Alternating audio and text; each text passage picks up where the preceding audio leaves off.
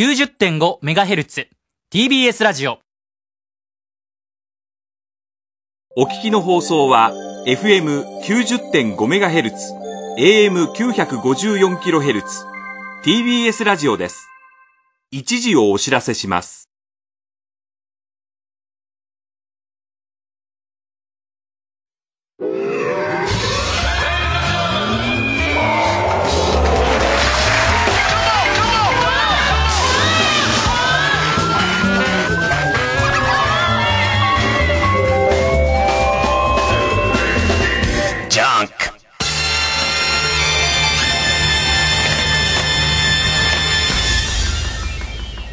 今週気づいたこと。まあ、金子ディレクターが番組始まる直前にね、あの、ちょっと、どうでしたかと。うちの師匠の番組は。まあ、軽くこれぐらいで聞いたら、あの、とにかく丁寧にやっていただいて、えー、とても僕としては、ディレクションがしやすかったです。っていう嫌味をね。なんであの師匠からあんな弟子なんだっていう、こう、含みのあるやつを。あいつは時間計算もしないで、オープニングをまたダラダラ話すんだろうけど、師匠は全然違ったよ、みたいな。そういう空気を出されまして、先週の火曜日収録があって、まあ、TBS では放送されないんだよね。TBS で放送されなくて、まあ各局その、ネット局で放送されるすごく短いお便り紹介の番組なんだけど、で、その鳥をさ、えー月曜夜中まで番組やって、で、スタジオで寝て、火曜日番組やってる間ぐらいに、えー師匠 TBS 来て、で、その、えー金子ディレクターの、えーディレクションのもと、ね、丁寧に撮ったわけだよ。ね、したらさ、自分の番組のもう、エンディング間近ぐらいのところで、うちの師匠が TBS の中を徘徊し始めたんだよ。そういうのはディレクターがちゃんと止めて、ね。あの、首の後ろのとこをつまんでギューって上げて、ほいで、その、地下の駐車場まで終わったぞと。円楽お前の時間は終わりだと。ね。いうことで返さなきゃダメなんだよ。それなのにさ、俺さ、エンディング前で、エンディングの当選者発表とかこう用意してたらさ、周りの空気がおかしいわけ。でいて、その、ガラスの向こうをみんな指さしてるから、ちょっと見たら、ね。あのーガラスの向こうってもあれだよ。廊下の方だよ。あの、窓の外の方だとうちの人何やってんだって、うちの人、な、ヤモリみたいな感じになっちゃうから、ね、その、えーっと、廊下側もガラスなの。廊下側のガラスの向こうのとこに、なんかひょろっとしたおじさんがいて、そのひょろっとしたおじさんが俺に手振ってるからさ、俺本当に反射的にこう手振り返したのよ。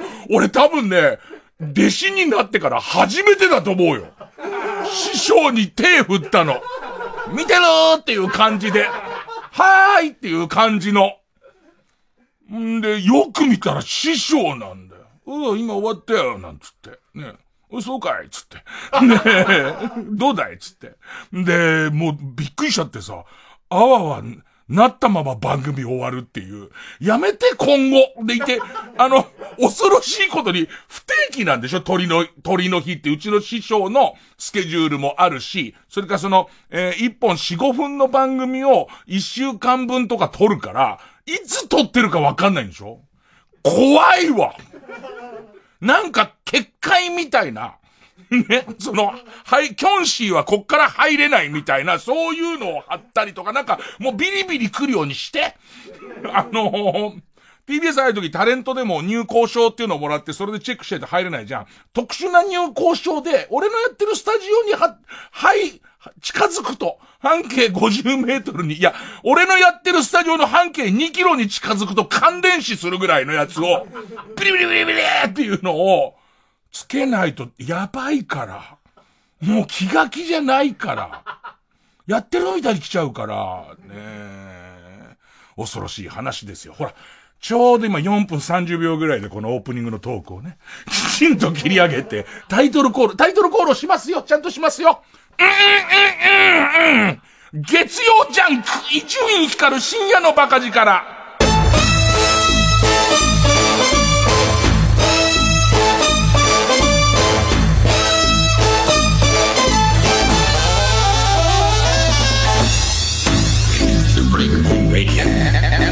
microphone can be dangerous.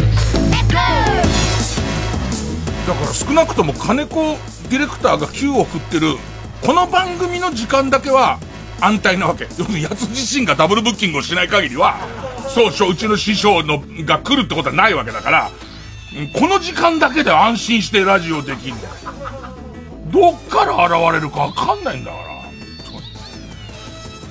まあいろいろ周りでいろんなことありますけどネットニュース、ネットニュースとかで、まあ、とはいえ、要はこう自分のスマホにさ、送られてくるネットニュースってさ、もうもはやさ、あのー、何かしらのバイアスがかかっちゃってんじゃんか。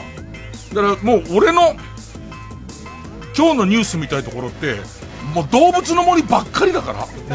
多分日本に向けて核ミサイルが発射されてても、まず動物の森だと思うの。ね。前も結構政治的なでかい出来事があったにもかかわらず、なんかそのトップニュースに選ばれてたやつが、えっ、ー、と、マイコラスの神さんが美人っていうニュースで、トップなのこれっていう。ね。で、だから、その、もはやさ、きちんとこう取るべき情報俺は取れてるのかどうかわかんないんだけど、なんか自分の、えっ、ー、と、スマホに入ってきたネットニュースでさ、なんかえらいその綺麗なお嬢ちゃんが伊集院光のそのなんつうの？綺麗なお嬢ちゃんとすげえ雑な言い方だけど、えっと、なんつったっけな？えー、奥森、奥森さつきさんっていう16歳のスターダストの美人のすげえ綺麗な、あのー、女性の、えー、っと、タレントさんがラジオが大好きで、中でも一番好きなラジオは、その、伊集院光のラジオだみたいな、あの、ことを書いててさ。読んじゃうじゃん。それちょ、当然読んじゃうじゃん。したらまたこの子が文章が上手くてさ。で、しかもなんつうのかな、褒めてほしいとこすげえ褒めてくれてるわけ。いや、これさ、本当にさ、自分のこと嫌いっていう人のこと好きなわけないじゃん。だけど自分のこと好きって言ってくれる人の中でも、自分がそこを好いて欲しくないところを、すごい好かれても困るわけ。ね。くるぶしが汚ねとかすげえ好きって言われても、ね。意識して汚くしてるわけじゃないから、ね。でかい体であぐらかくからくるぶしすれるんで、右くるぶしでいて、それ足癖があぐらかくときに右足が下だから右のくるぶしが切った。まあ、今初めて知るだろうけど、右のくるぶしがお前汚ねんだと知るだろうけど、そこを褒められるんじゃなくて、なんかそのすごい褒められたいとこをその子がすごい褒めてくれてるわけ。あの、もう会えないよね。もうさ、会ったら終わりじゃん。そんなベストのベストのところを褒めてくれる超お綺麗な16歳のお嬢さんと、ね、これでわかんないけど、ましてもこれ喋ってても少し終わりだけどね。なんかまんまと喋ってて、あわよくばどっかで対談の企画でも組んでもらえてんじゃねえのみたいな空気出ちゃうじゃん。で、そんな空気の中対談とかしたら調子乗ったこと言うじゃん。絶対ラジオとはとか。気持ち悪い。何にもわからないでやってるくせに、ラジオの帝王って言われてますけどっていうのをあんまり否定しないまま、普通に、帝王はと、はいって言ったりとかするじゃん。舞い上がってんから、こっちはすごい。舞い上がってるにもかかわらず、向こうはさ、そんな聞いてくれてんだったらさ、日々大陰唇うんぬんかんぬん言ってるやつだってことは分かってるわけじゃんか。もう、ダメだよね。もう俺わかんないけど、ツーショットで、何の、こう、えー、フィルターもなく話せるのなんか安藤夏しかいねえんだから。ここ、多分10年ぐらい女性で、2人でこうやって話して飯食いったりとかしてんの、俺安藤夏だけじゃねえかな。安藤夏は本当に安全だから。あの、裸で抱き合ってても絶対取り組みだと思われるから。なんかね、おちんちん入ってたって、なんかそういう、その、一番最初の立ち合いがすごい、こう、勢いよくて入っちゃったっていうことになるだろうから、全然問題なさそうなんだけど、で、しかもさ、いろいろ聞いたらさ、やついくんのところでさ、そのやついフェスを応援する子としてちょっとその何、で、一番可愛いみたいに選ばれたりとかも、やついくんとちょっとこう、関わり合いがあるじゃんか。もう格好悪いじゃん。そこに俺が、なんかわかんないけど、対談とか。うわ、絶対調子こいたこと言うわ。何かその子にすごいマイナスのことがあってほしいんだよな。口から小蛇を吐き続けるとか。あの、止まってる静止画の写真はすごい可愛いんだけど、興奮してインタビューするときには小蛇がすげえ出るっていうね。とか、あとはなんだろうね。あのー、え、連れ、連れてくる病気の子猫に容赦ないっていう。で、しかもその病気の子猫も超怒ってるっていう。連れてきたとこまで許してるのに、ぴっちり目やにで、すっごい体中の毛を逆立てて、俺をずっと威嚇し続けてるとか。あと、ジョージ馬の着ぐるみを。あの、だから、来た時からケンタウロスの感じにずっとなってるとか。そういう、で、それされちゃったらもう逆に言うと、もうそういうなんか、ことさせちゃった感じにも、な、なんかうまくいかないもんだね。なんかさ、あんまりこう、ラジオの取材とか、調子乗る自分が痒くなっちゃうからさ、あの、後で読んだ時に嫌な気持ちになる。ね。あのー、ついこの間も、気まぐれでちょっと雑誌のラジオの取材受けたんですけど、もう言おっかな。原稿が上がってきて、びっくりするのは、俺はその人のつけた見出しのラジオの王様っていうことを一切否定してないわけ。ね、ね、ラジオの王様各語り機みたいなところから入って、で、その時に、ラジ、その時に言葉で発してないからさ、ちょっとラジオの王様やめてもらえますっていう、百害あって一理ねえからっていう、帝王とか、もう何度もマジに言います。百害あって一理ない。佐久間そういうことを、ね、お前がああいうことを言うからです。ね、いいことは何もないです。ね、でいて、あのー、インタビュー始まって言うからさ、その頭、その向こう側のキャプションはさ、王様だらけになってるわけ。でて、しかも、あのー、喋ってる時もそれは感じてたんだけど、そライターで来てあの、くださった方がすごいへりくだって、その深夜のバカ力をすごい僕は聞いてきたんで、今日はその光栄なんです、伊集院さんにインタビューできるのがって言ってんだけど、喋っててわかるんだよね。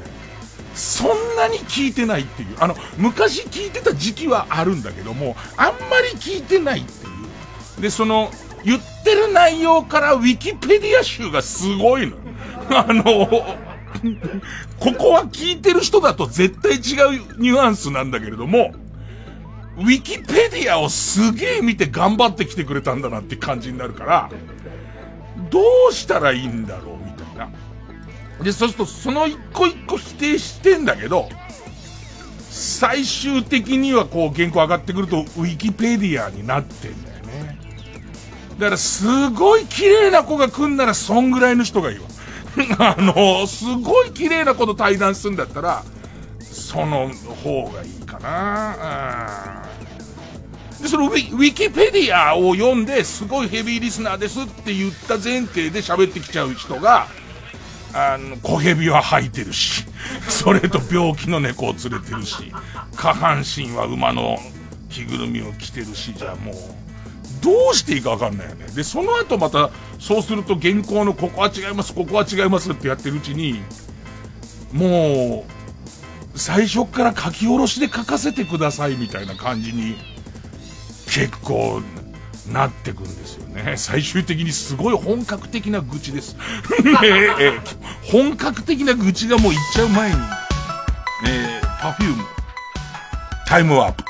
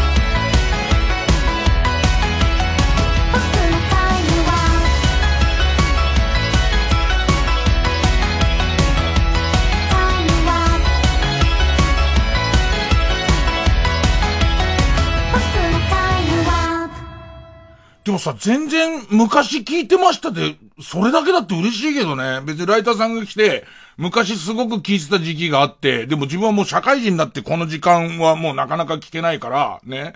社会人になってね、1時から3時のラジオを生で聞くっていうのはね、おかしなことです。ねありがとう。で、その、えー、っと、別にそれで、ウィキテ、ウィキペディアにはこう書いてあるんですけど、で全然構わないんだけどね。俺だって別にそんなゴーマンに勉強してこいよって言わないし、その、えー、っと、ずっと聞いてるライターさんしか嫌だよと思う。むしろ、ずっと聞いてるライターさんは思い入れ強すぎて、今までそういう方が来てくれた時もあるんですけど、そうすると俺が覚えてないっていう。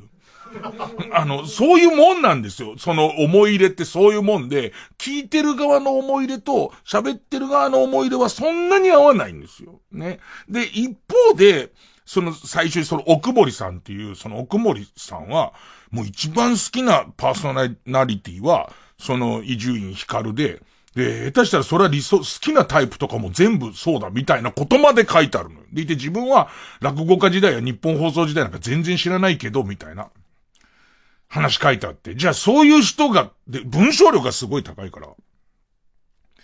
でもそういう人来たら来たできっと、疑惑か調子に乗るかどっちかでしょなんか。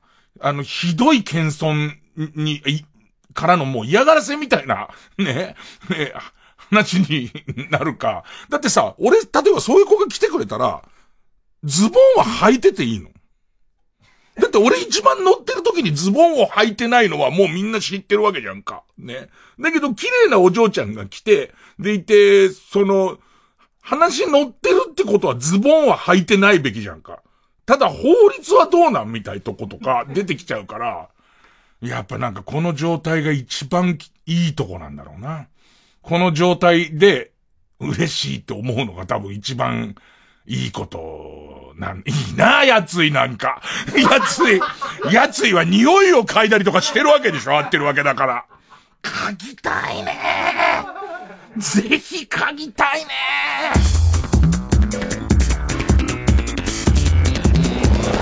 ジャンク。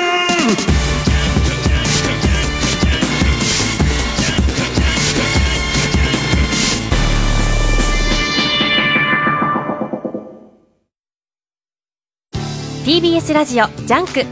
この時間は小学館中外製薬マルハニチロ伊藤園ホテルズ他各社の提供でお送りしますねえ。何？あんたプロのサッカー選手になりたくない？どうしたの？急に。まずはユースに入ってそこからプロに。母ちゃん俺の青足読んだ？アシトくん最高。累計500万部突破。今一番勢いのあるサッカー漫画「青足」発売中。小学館。自己分析って難しいですね。うん。自分のことはわからないもんです。じゃあマスター、僕の分析をしてもらっていいですか？あなたは、中外製薬に入りたいと思っている。それは、ラジオを聴いてる人みんな知ってます。何言ってるんですか？黒澤明生誕110年記念作品、ミュージカル、生きるが再び戻ってきます。市村正親です。加賀武史です。僕らが主人公渡辺寛治の役をダブルキャストで演じますこの再演でまた皆様とこの作品でお会いできることを本当に楽しみにしております。10月9日より日生劇場で上演します。詳しくはミュージカル「生きる」で検索ください。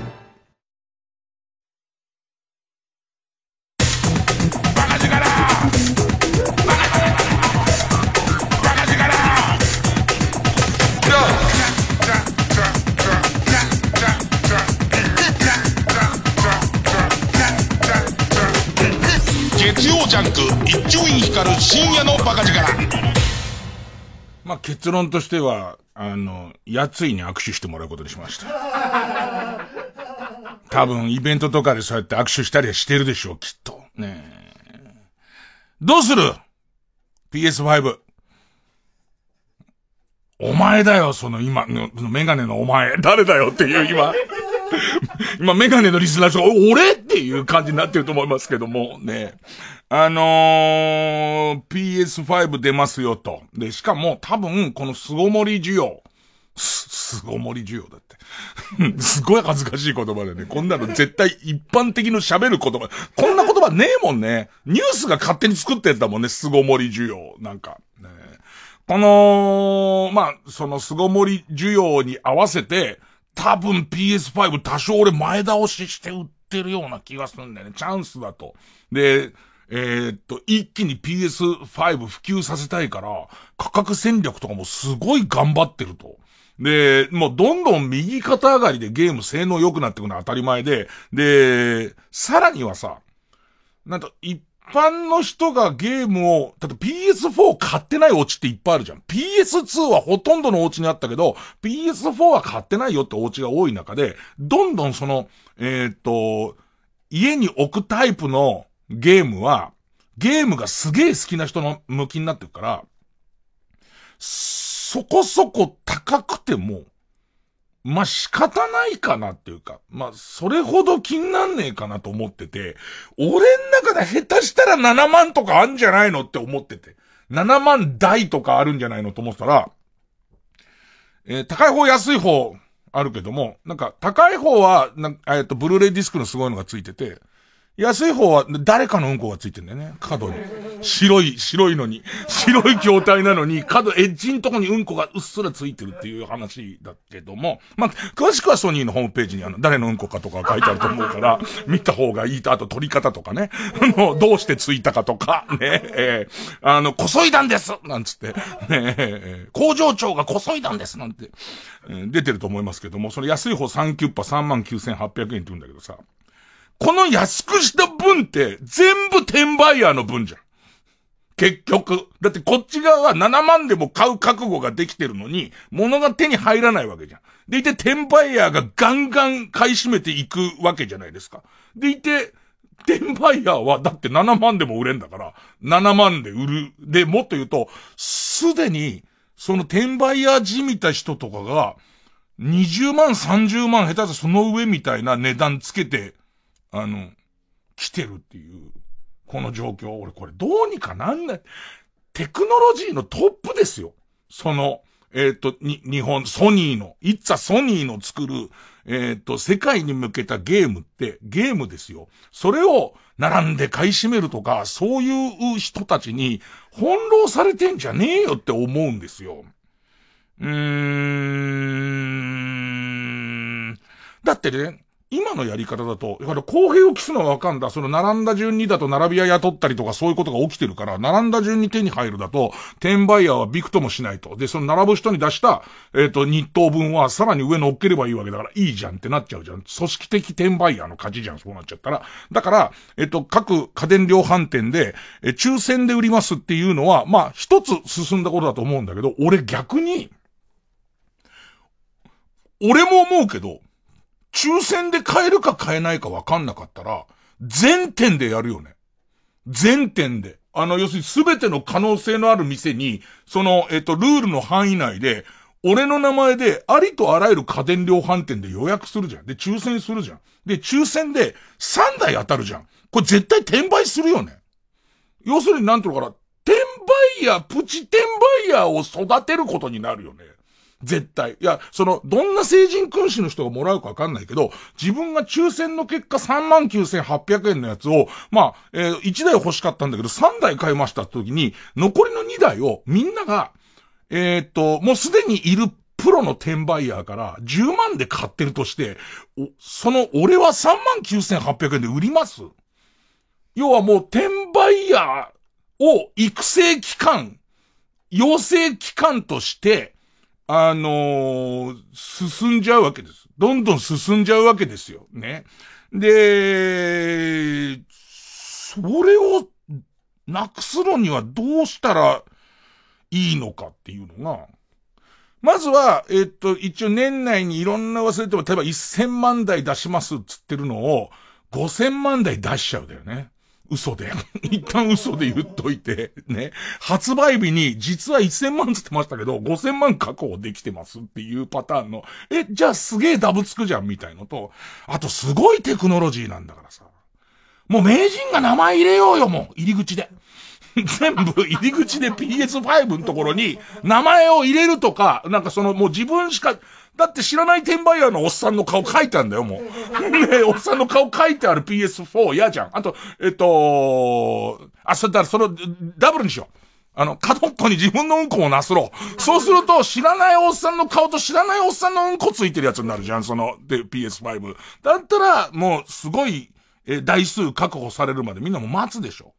えー、っと、あとは、もうだから、予約するわけじゃん。予約するときに、己のもう顔も必須にしちゃってさ、ほいで起動画面で絶対出るっていうもう、絶対一番最初スイッチでボエンボエンって言うと、もうそのおっさんの顔が絶対出んだもん。それ知らねえおっさんで転売する知らないおっさんの顔出んの絶対嫌じゃんか。でもそういうのをやってかないと、多分、ダメだよ。指紋で起動するとかしたらもう。だって予約するときにはネットを通じて予約するんだから、それだったら別に、自分の少なくとも先行販売の人は、その、いきなり頭入るところから指紋登録してっちゃえば、その人の指紋でしかもうできなくていいいいじゃんか。なんか、それぐらい大胆なことをやらないと、ね。だからまあ指紋あたりの話は、ちょっとその、え、じゃあ子供にプレゼントするときどうすんの？みたいなことになるけれども、あのー、写真とか全然ありだと思うし、あと角におのおののうんこをなすりつけるのもありだと思いますよ。人のうんこじゃなきゃ柄ですよ、そんなの。自分のうんこだったらそれなりに大丈夫。そういう、ね。あんじゃん。後で、限定の Xbox とかの明細色のやつあんじゃん。ね。あれの茶色がうんこだと思えばいいわけだから、なんかそういう風にやってかないと。ただ結局これも難しいのは、じゃあ転売屋に渡らないように渡らないようにやっていくと、受注みたいなことや登録制みたいなことで、メーカーから直販みたいなことになっていくと思うんだよね。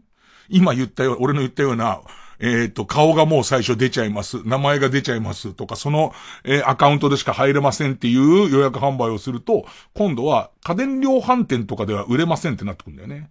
で、それはそれでいい文化だ。俺はゲーム屋さんみたいなものは割と残ってほしいと思ってるので、なんかそれはそれでいい文化なのかどうかはわかんないんだけど、でも今のやり方を続けてると、おそらくもうなかなかその欲しいタイミングで欲しい人には手に入らないっていう気が俺はする。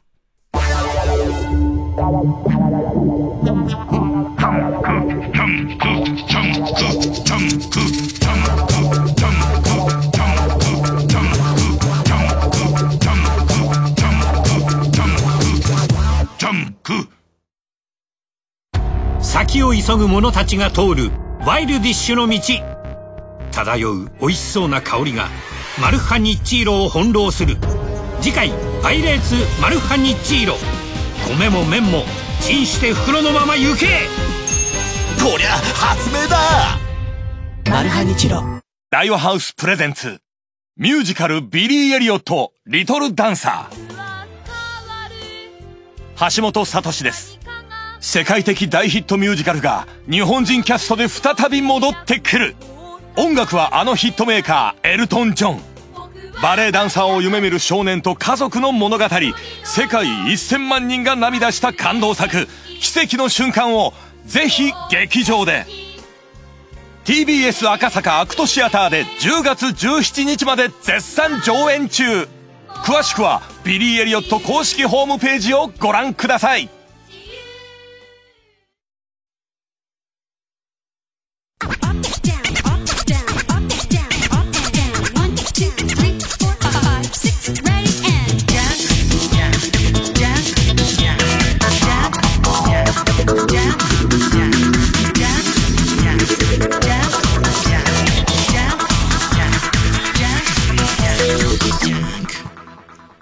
もう、あとあれだね、転売屋の人だけ超痒くなる漆みたいのを、もうソニーがテクノロジー、遺伝子組み換えの漆で作って、で、漆塗りだから、ジャパニーズ漆塗りで海外の人もより人気が出るしね。ただ、漆フィーが上がるから7万円ぐらいにはなるけどね。ええー、まあ、僕的に僕はゲーム好きですしね。あの、金に糸目をつけませんから。ね、で、こういうやつがきっと、転売ヤーから買うからおかしなことになるんだよ。俺は、あの、基本的には、ゲームは割とお金をかけます。ねえ、ええ。その代わりパンは拾います。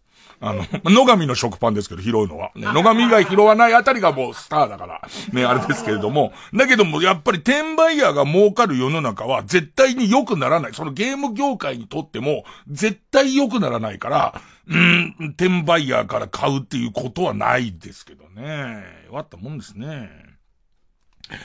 今週はね、あの、歌舞伎行ってきました。あの、先週また歌舞伎話してましたけど、先週さ、先週、先々週か。あのー、生首が飛び交う、えっ、ー、と、芋洗い勧進帳、芋洗い勧進帳っていうのを見たいって話してたら、たまたまその前に座ってるナオメヒアが、俺生まれて初めて見た歌舞伎がそれで、えっ、ー、と、それ以外見たことがないっていう、ベースがあれっていう、まさかな、あの、現象が分かり、しかも言ったのが去年だっけ、一昨年だっけ、それぐらいっていうのを、したら、自分のツイッターに来てたやつで、荒川区で歌舞伎鑑賞会で中学生の時見に行ったのがあれっていうやつがいて、ね。どうかしてんぞっていうベースそこからっておかしいだろって話なんだけど、ね。まあちょっと相変わらず見てえなとか、まあ思ってますけども。ね。で、そんな中、そんな中、色模様ちょっと仮豆。なんか今歌舞伎が9月大歌舞伎って歌舞伎座でやってるんですけど、その、新コロナ対策でちょっと特殊な上映の仕方になってて、まあ、普通3部制ぐらい、下手じゃ2部制ぐらいかな。それを4部の割と短めの幕に分けて、で、その間をもう完全お客さんも演者も入れ替えるっていう、だから、普通は一つやって、長めのやって、でいて、そうね、30分休憩で次見れますよっていう感じなんだ。でいて、まあ、3部にしても、3部だけ見てもいいし、朝からずっと見るっていうのも OK っていう感じなんだけど、今は1時間ぐらいのやつやったら1時間半休んでみたいになってて、で、まあ、ちょっとスケジュールとかもあったんで、その間の、えー、色模様ちょっと仮豆重ねっていう、劇っっていうよりは舞踊劇、基本踊りなんだけど、もう、いきなりすごいなと思ったのは、えっ、ー、と、まあ、出てくるのはすげえ男前役で、えっ、と、松本幸四郎さんが、陽右衛門っていう役をやってんのね。でいて、えー、あの、松本こ、松本こ、だからさ、落語も歌舞伎もややこしいんだよね、名前変わるからね。そんな、その仕事ってないよね、あんまね。福君がそろそろえなり君なんじゃねえかみたいなことってあんまないじゃんか。ね。結構そう、ちょ、ちんちん皮むけた？じゃあえなり君でみたいなことあんまならないじゃんね、それは。ね。だからあのー、前の市川染五郎さん、市川染五郎さんが今の松本幸四郎さん。だから、前の松本幸四郎さんの右の金玉ってことだよね。で、左の金玉が松高子さんだっけ？で、そのね、金玉ってそういう風にできてないから、ね、こっちから1個とかじゃないからだけど、えー、っと、その松本幸四郎さんが、えー、ヨウエモンっていう役で、でいて、ヨウエモンは、これもちょっと聞きかじりなんですけど、色悪っていう役どころで、すごい色男で超悪いっていう色悪っていう役どころです。でいて、こいつに騙されてる、えー、っと、重ねっていう、可憐な女の子、10代の、だけど、えっと、妊娠をしてしまってる可憐な女の子、重ねっていうのが、まさかの市川猿之助っていう。ね。考えられないでしょ。ね、だからその、スタートが伊佐山部長スタートの人は、ね、伊佐山部長次何の役やるのかなと思ったら、10代の可憐な女の子の役、むしろ逆ですけどね。その、女型として、えっ、ー、と、もともと踊りも上手な市川猿之助さんですから、ね。えっ、ー、と、あのー、伊佐山部長の方が、ね、ダメーとかの方が、ま、まあ、違う顔なんですけど、で、まあ、この、二人の劇なんだ。で、いつも思うんですけど、どうしても初心者ね、イヤホンガイドっつって、あの、イヤホンの耳のところにもリアルタイムでいろんな解説をしてくれるやつをつけたがらない傾向にあるんですよ。俺も一番最初に落語家になったばかりの10代の時に、もう落語をやるからには歌舞伎ちゃんと見ておけって分かりました。勉強ですみたいに見に行った時は、ちょっとつけ、つけんのダサくないと思って。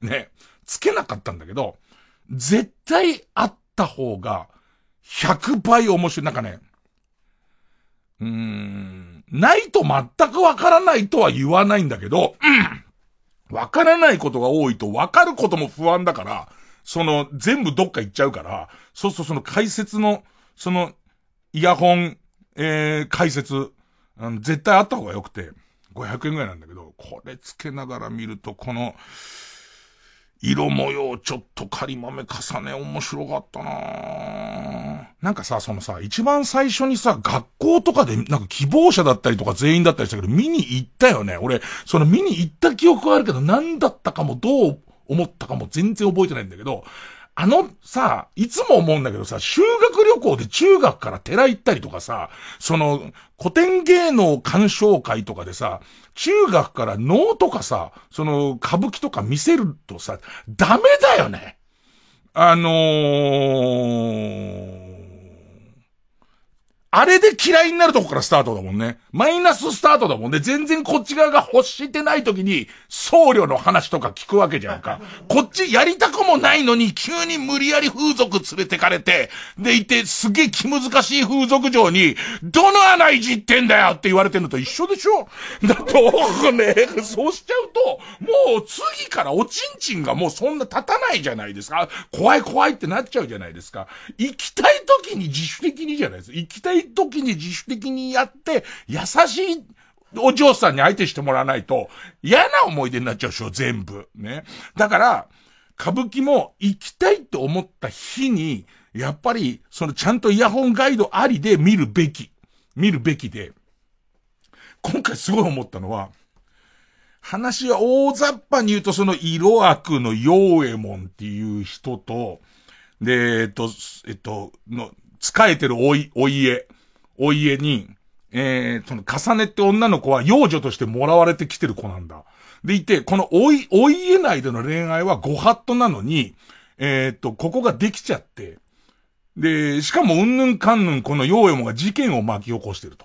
で、そんな中で一緒に死のうってことになるんだけど、心中しようってことになるのに、ヨーエモンは一人でどっか行っちゃう。先に、先に死ぬっつって行っちゃうのね。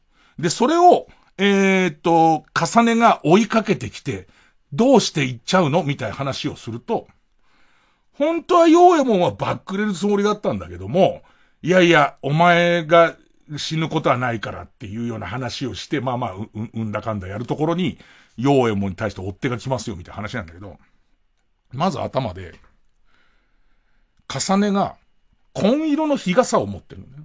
で、あと、だいたいこう、急に太鼓が鳴ったりするんだけど、その太鼓は雨の音の意味です。っていうのをそのイヤホンで入れてくれないと、ね。太鼓叩いてる人がいるじゃん。川で。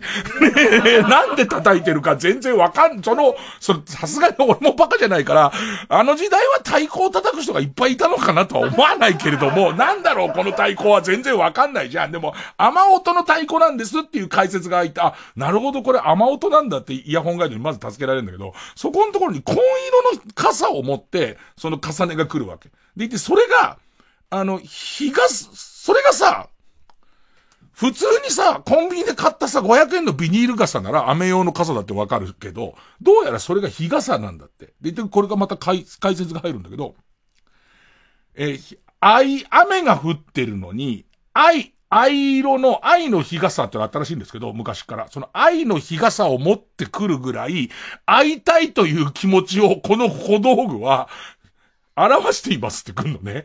それはわかんない。ね それは全、全然わかんないじゃん。でもそういうのが、過不足なく入ってくれるから。で、なんか、歌舞伎のその最初戸惑うとこは多分そこが面白いとこなんだけど、あの横のところになんていうの、清本の、あの、歌歌う人がいて、あれコンってやってる人いるじゃん。コンコンコンってやってる人いるじゃん。あの歌はストーリーを今どういう状況ですみたいな。彼たちはどうなってるですっていうストーリーを、あの、なんかわかんないけど、ちょっとしたゲロみたいな感じで、美しいって入れた方がいい？あの、ね、えー、なんだ、もつをすごい噛み切って飲み込もうとしてるけれども、飲み込めないのを美しくする感じの、おいね、おい、おいってやってるわけ。で、さらに、えっ、ー、と、これこれそこを行かれるのは、みたいなセリフもあるじゃんか。そう、セリフは終えるけど、後ろの歌詞の方は何言ってるのか全然わかんなかったりするんで、俺聞き方が分かってないから、ね。綺麗だなとは思ったり、おどろおどろしいなとは思うけど、なんて言ってるかはわからないじゃん。やっぱりその、後ろの歌の方は解説してくれたりとか、これはここですよっていうところをやっぱイヤホンガイドが解説してくれるんで、あ、やっぱりそういうことなんだ、みたいな。あの、大体分かってくる。初めてでも分かってって。で、あ、これでもう、あの、完璧だなと思って、えー、そういうことなんだって、それ心中するって言って出てきたのに、その悪い男だから、嘘ついて逃げちゃおうとしてんだ、つって。で、したら、どうやらその重ねは子供がいるっていうことが、あの、実は子供がいるんだっていう話になって、これどうしたもんかなってなってんだ、みたいな。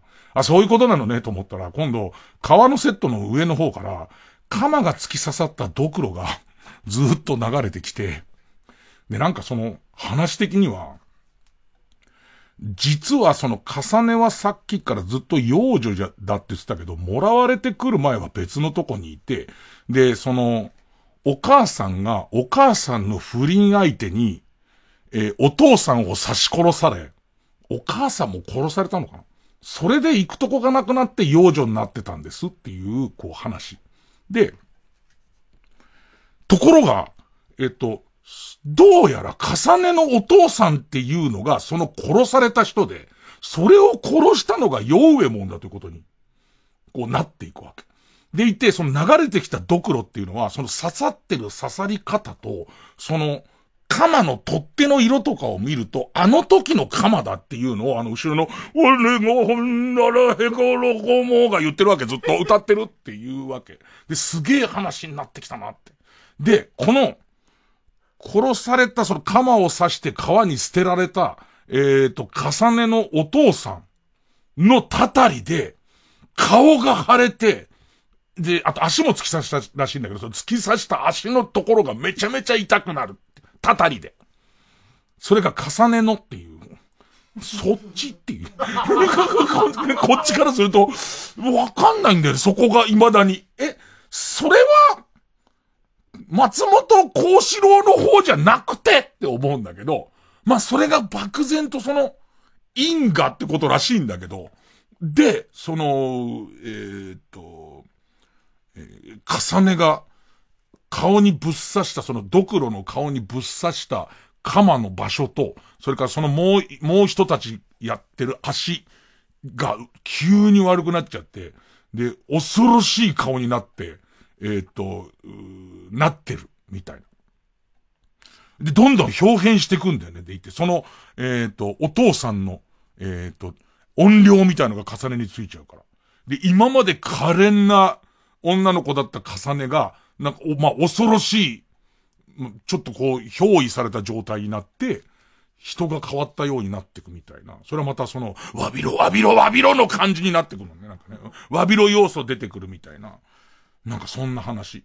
で、なんか、結構お客さん入ってるんですよ、日曜日で。その、一応、そのディスタンスとかを一生懸命やってるから、えー、歌舞伎の席も一向機とかになってたりとか、この席は全部使えませんとか、多分常連さんとかがいるような席が一番近い席なんだけど、そこの席が使えなくなってるのね。でも、それでもやっぱ、えっ、ー、と、着たいっていう人がいっぱいいるから、なんか和服着たい。いかにもなんかかっこいい俺より10上か15上かぐらいの普通に今日、今日和服を下ろしてきましたじゃなくてさ、いつもこの和服を着てるんですみたいなさ、おじいさんとかが来ててさ、ほいで横のとこでこのじいさんの様子がおかしいの、なんか。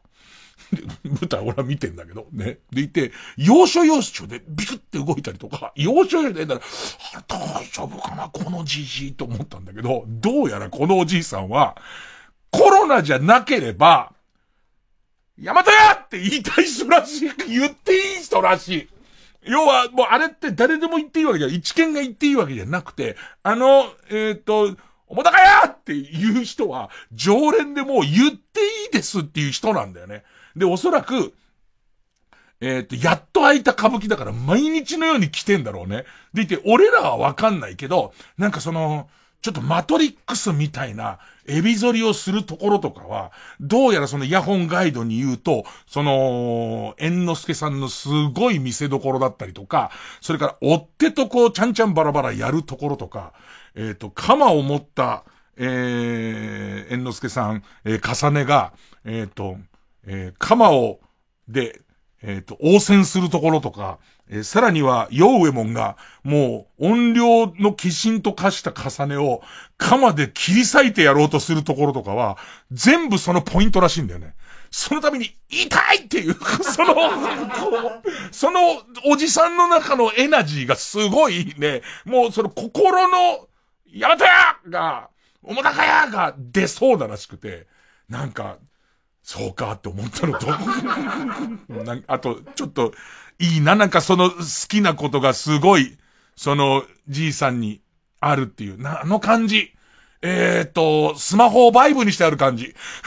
あの、えっ、ー、と、おじさんの中で着信があるわけよ。その舞台上の、えー、松本幸四郎からも、ね、どっちの引きかわかんないけど、松本幸四郎からも、えー、っと、その、市川猿之助からも着信あんだけど、本当はトゥルルトゥルルって鳴らしたいんだけれども、ブルッっていうふね、ブルってなってんな、このおじさんっていう。ねでも本当に、あのー、行きたい時が行き時で、えー、っと、この重ねはまだやってますんで、上の方の席とかって多分2、3000円から、まあ前の方の席は高いですけど、上の方の席も全体見れて面白かったりするんで、まあその3000円と、まあ僕は絶対そのイヤホンガイドは絶対、あの、つけた方がいいと思いますけど、あの、行ってみるのもいかがかなと。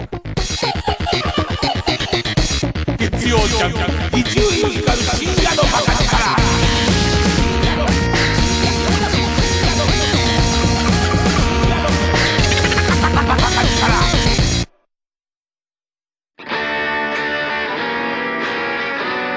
こで台風クラブの日暮らしをお聴きください。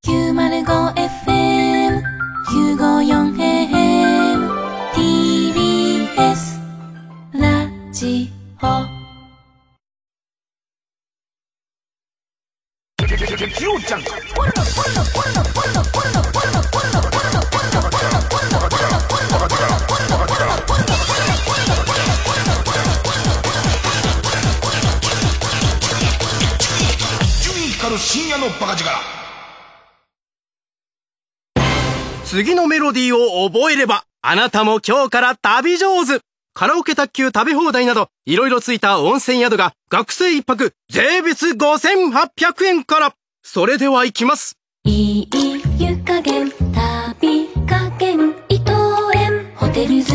詳しくはウェブで。ライムスター歌丸です。プレイステーションプレゼンツマイゲームマイライフ。9月24日のゲストは、経済評論家の勝間和代さん。勝間さんがゲームの話と思われるかもしれませんが、実はパソコン黎明期からやり込んでる大のゲーム好き、ドラクエ派ですか ?FF 派ですか？と聞かれて、ウィザードリー派と答える勝間さんのゲーム話必聴です。詳しくは木曜夜9時から。サンライズプロモーション東京主催、TBS ラジオ後援、 Chocomoo Exhibition、Our Secret Party、supported by WITH 原宿。イラストレーター、 Chocomoo が、9月28日月曜日まで、ウィズ原宿ホールで初の大規模展を開催中。詳しくは TBS ラジオのホームページイベント情報またはチョコムーエキシビションで検索してください。TBS ラジオジャンク。この時間は小学館中外製薬マルハニチロ伊藤園ホテルズ他各社の提供でお送りしました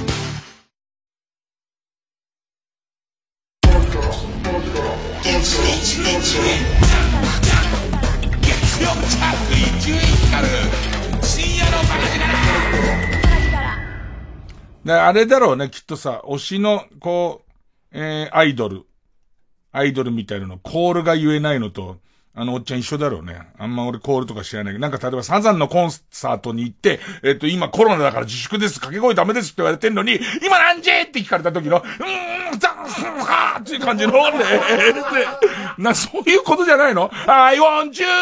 泥女房って言いたいんだけど、この泥女房多分今言っちゃいけないんだろうなと思って、うーんってなってるおじさんなんだろうなと思ってさ、なんか、ああいうのちょっといいよなと思って。で、またすぐ意地張るからさ、まあ、その、なおがさ、先週さ、いや、伊集院さん僕、あの、一回しか歌舞伎行ったことないですけども、芋、芋洗い勧進帳見たことあるんですよってなって、お前すげえなって言われたのがちょっと羨ましかったのが、あの、他の二人の構成で、で、えっと、大家くんは真面目だから、真面目に、あの、僕は一回も恥ずかしながらそういう古典芸能行ったことないですって言うんだけど、ビンちゃんが、僕は行ったことありますからね。あの、誰出てたって聞いたら、えっ、と、中村獅童と初音ミクですっていうね。そんなのあんの？っていう、こっち逆に。そんなのあんだっていう、こっちが。スーパー歌舞伎的な、イベントのスーパー歌舞伎的なやつだから、いや、それも見てえけど、ちょっと俺も予想してたのと全然違うから、中村獅童さんとですね、スタートで、お、相手誰だと思った時の、初音ミクですつった時の。僕もどうですか古典芸能を見てますよの感じが。まあまあいいけど、それはいいんだけどさっていう今時別にワンピースだって歌舞伎なんだからっていうね。ちょっとこの意地の張り合い笑うんだよな。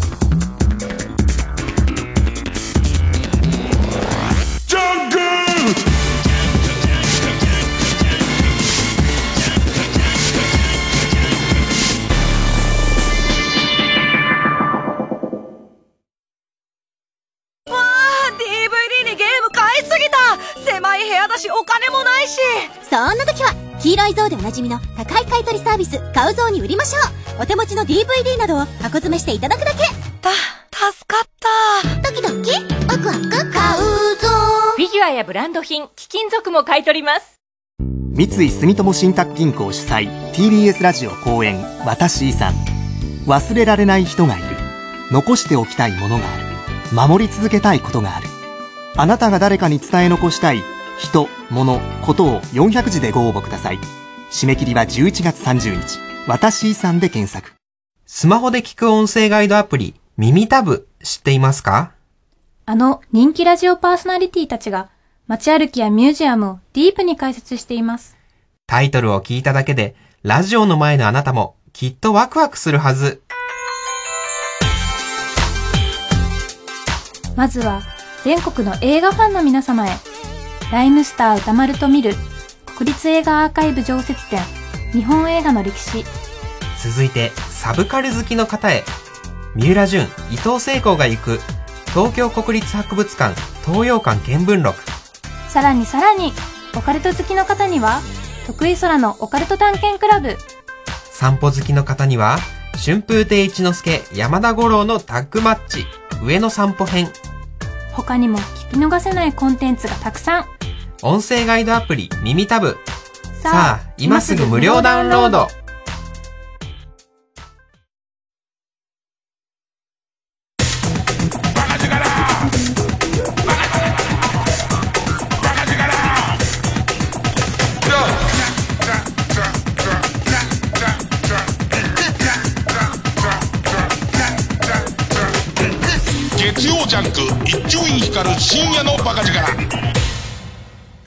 から明日も朝の番組で中村勘九郎さん会うんだけど、それこそ俺勘九郎さんの女殺し油の地獄あたりから歌舞伎面白いな、どうかしてんなって思うようになったんで、ちょっと楽しみで。でなんか、知ると面白いの連獅子で、あの首ずっと振って、振ってさ、その赤い髪の毛と白い髪の毛のさ、歌舞伎の人がさ、グラングラングラングランっていうのあるじゃん。なんか、わかんないけど俺たちからするとあれ早く回した方が勝ちなのかなぐらいにしか思わないじゃんか。あとは、そうね、えっ、と、小倉さんと木田太郎さんでやってもらえないかなって思うぐらいで、あんまそれ以上のストーリーとかよく わかんないでしょ。よくわかんないじゃん。ね。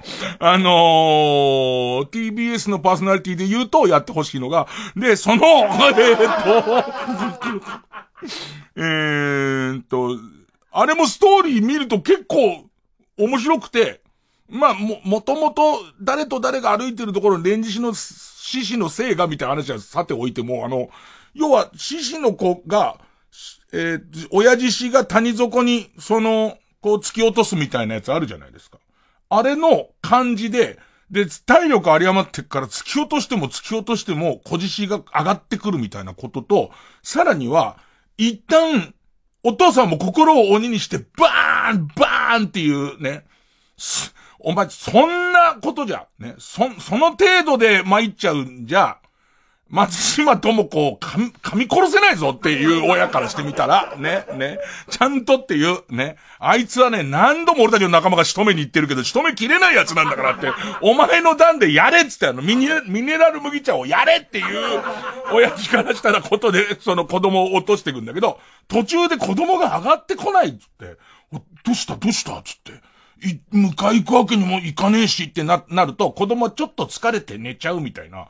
寝ちゃってるみたいな可愛いシーンとか強弱で入ってて、そこ見ると、あ、なんか、あ、今はそういうところを演じてるんだ、みたいな分かって、面白い。ただただ首振ってんな、みたいな。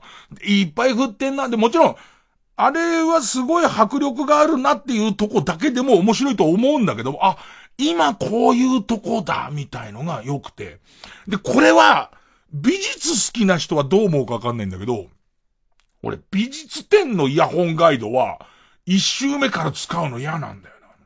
美術展のイヤホンガイドは、最初俺の見た感じにしてほしいんだ。これが何を表したとかは関係なくて、あのー、俺が思ったやつを一通り見た後に、えー、イヤホンガイド、これもね、できないとこが結構あって、一方通行で二周できないとことかがあって困るんだけど、特に抽象画みたいの見るときは、あの、ああ、これあれだなんつって、うん、分かったふりしてっていうね、あのー、バカが、バカが思い出しながら書いた平井堅だな、このおじさんは、みたいな、そういうやつを見てるのに、見て、一通り思いたいわけ。ね。でいて、胃が痛いの、何か刺さってんのかなお尻にみたいな、そういう状況とかをこう見、見て、思ったりとかしてから、一周してからイヤホンガイドのスイッチ入れて、全然違うっていう、ね。葬儀っていう名前の絵なんだ、みたいな。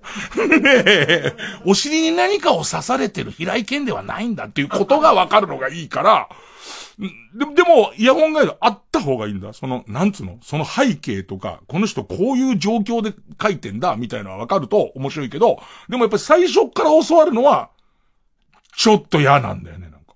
あの、動物のやつは好き。動物園のやつは、あの、割と最初からつけていくけれども、俺、イヤホンガイドを作る人になりたいな、なんか。多分コツがあると思うんだよね。あの、もちろん、よっぽど歌舞伎なんかは分かってからじゃないとダメだけども、変なイヤホンガイド。あ、耳たぶってそういうやつか。耳たぶって多分そういうやつじゃん。なんか TBS 絶賛やってるやつ。あ、誰も知らないって。ねえ、ね、ガラスの向こうも、かな？知らないけどっていう。結構押してるみたいだぞ、耳たぶ。ねえ。えー、でも俺の言ってることそんなに間違ってない気するけどな。えー、いきます。えー、曲。最終定理論者で。全部嘘です。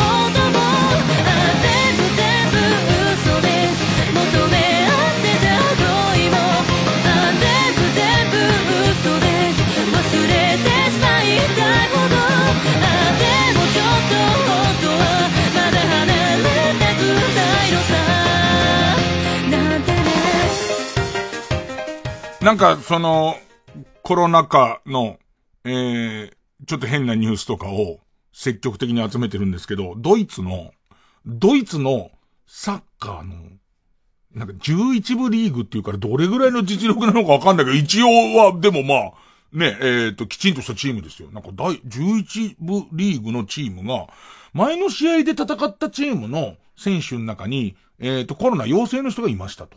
でいて、自分たちは一応 OK っていう感じだったんだけども、なんかオーナーだから偉い人が、ちょっとコロナの、の、をきちんと、えっ、ー、と、安全対策と、とんだけダメだって言い出して、さらなる安全対策だって言い出して、次の試合、うちは、あのー、7人しか出ちゃダメだ。まずわかんないでしょね。ね、要するに、7人出れば、一応試合は成立するから、えっと、みんな、その、えー、検査して陰性だったけど、陰性だ、陰性だったやつの中から7人だけ出ろと。でいて、7人をまんべんなくフィールドに散らばれと。で、動くなと。本当のことだよ。一切距離も詰めるなと。要するに、7人にしたのは、少しでも間隔を空けて90分経つため。で、一切抵抗するなと。で、えっと、当然相手は本気ですから、37対0で負けるんですけど。オーナーが、これ何なのか全然さっぱり意味がわかんないじゃん。まず7人な理由は、えっ、ー、と、フィールドで間隔を置いて、なるべく接触しないでいることと、あと、じゃあなんで出んだよって話じゃん。なんで出んだよに関しては、これ自分、その出ていい状態なのに自分たちで出ないと罰金があるっていうのね。で、その罰金は払いたくないっていう。で、だから、あの、試合はやるっていう方針らしいのね。あ、そ、なんだろよくわかんないけど、そういうことなんだとは思ったんだけど、その罰金の額が、いろいろ調べてんだけど、これミスプリントじゃない、ミス、えー、ミなん、なんていうの、誤字じゃないと思うんだけど、2万5千円って書いたんだけど。日本円で。謎だよね。すごい謎だよね。これが一番のグッドアイディアだって、その、一番偉い人は思ったらしいんだけどさ、これ一応そう11部としてもリーグなわけじゃんか。37点取っちゃうとさ、この得点王とかもさ、え、お前何ってなんないのかね謎なことが起こって、こんなことは絶対コロナが安全になった頃には忘れされるんだろうけども、忘れされるんだろうけども、俺はちょっと引っ掛けておきたいと思ってンク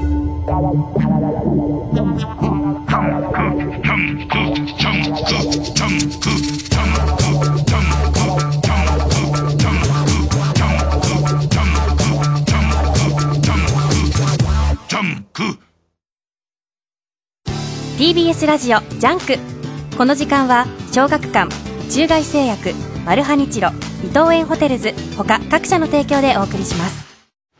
ポップでクールでモダン浮世絵の見方が変わるウィークリーブック。週刊日本の浮世絵100創刊創刊号は葛飾北斎。特別付録は富岳36景の大波をデザインした北斎マルチケース。収納ポケットがいっぱい。週刊日本の浮世絵100小学館から発売中。ミュージカル俳優の井上芳雄です。初の配信トークイベント TBS ラジオ主催。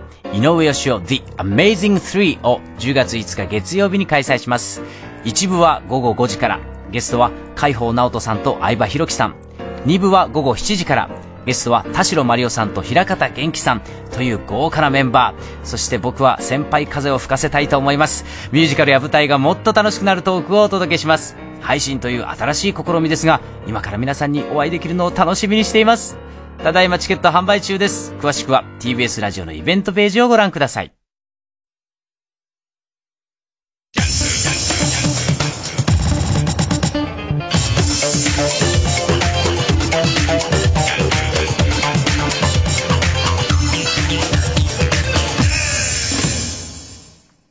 新勝ち抜きカルタ合戦会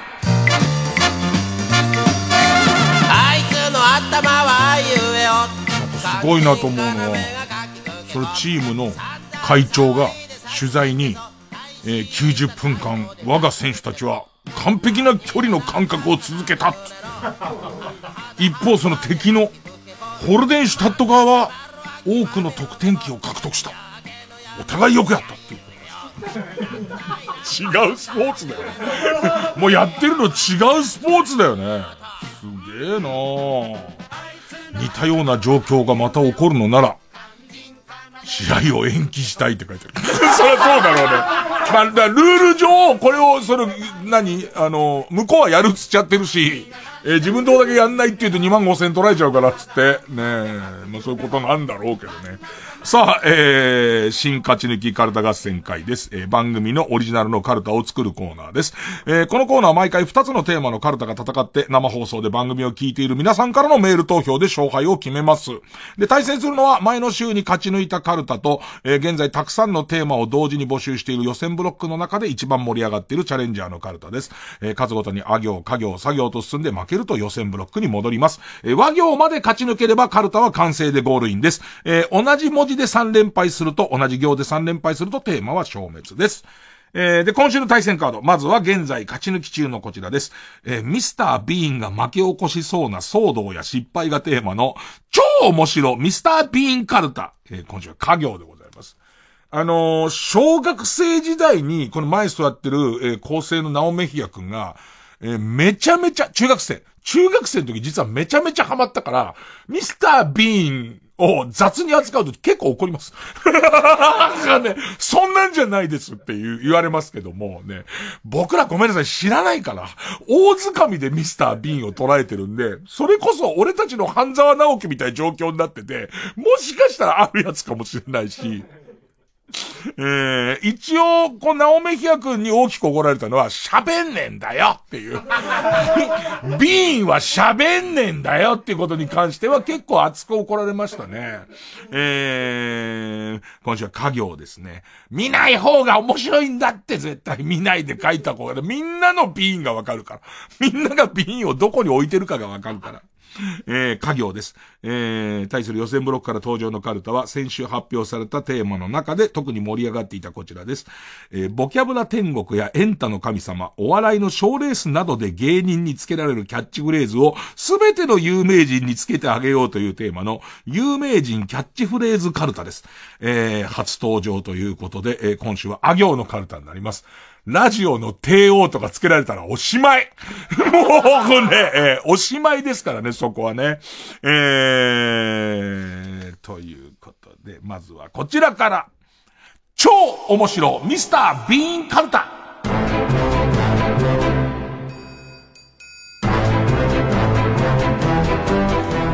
ってこの音楽でちょっともう面白くなっちゃってるんですから。あの、ナオメキア君だけは、うわ、今週はどんな面白いビーンが見られるんだろうっていう、ね、えあの、パーにした手を胸元でヒラヒラさせちゃうんだよね、もう。そのもうビーン感出してきちゃいますからね。鼻鍵っぱなになっちゃいますからね、それだけでね。さあ、えー、家業です。